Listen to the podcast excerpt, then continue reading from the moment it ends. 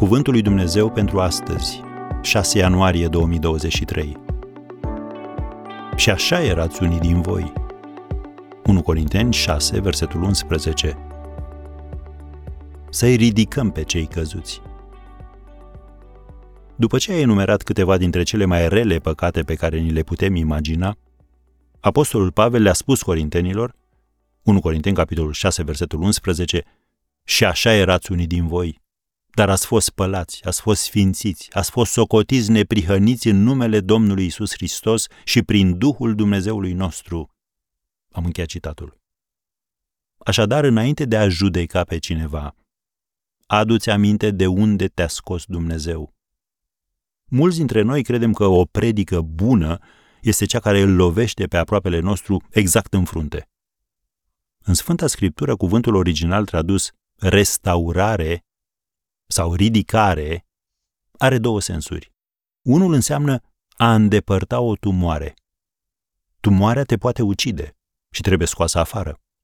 Apostolul Pavel scrie în Galaten 6, primele două versete, Chiar dacă un om ar cădea deodată în vreo greșeală, voi care sunteți duhovnicești, să-l ridicați cu Duhul blândeții și veți împlini astfel legea lui Hristos. Am încheiat citatul. Negreșit, faptul că ești părtaș la rușinea și umilința cuiva poate fi o povară. Cu toate acestea, cum scrie tot în Galaten 6, versetul 10, cât avem prilej să facem bine la toți și mai ales fraților în credință. Am încheiat citatul. Dacă ai tendința de a-i condamna pe alții, ceva ce mai toți am făcut din când în când, puneți această întrebare.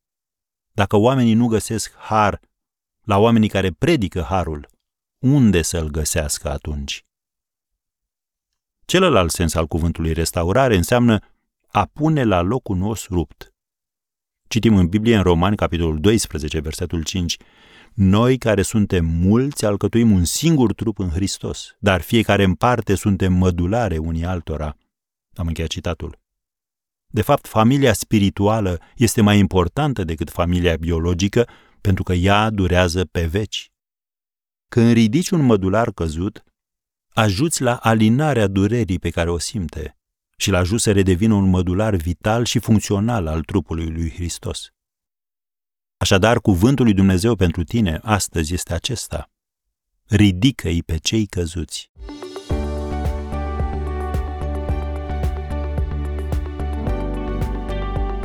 Ați ascultat Cuvântul lui Dumnezeu pentru astăzi, rubrica realizată în colaborare cu Fundația SER România.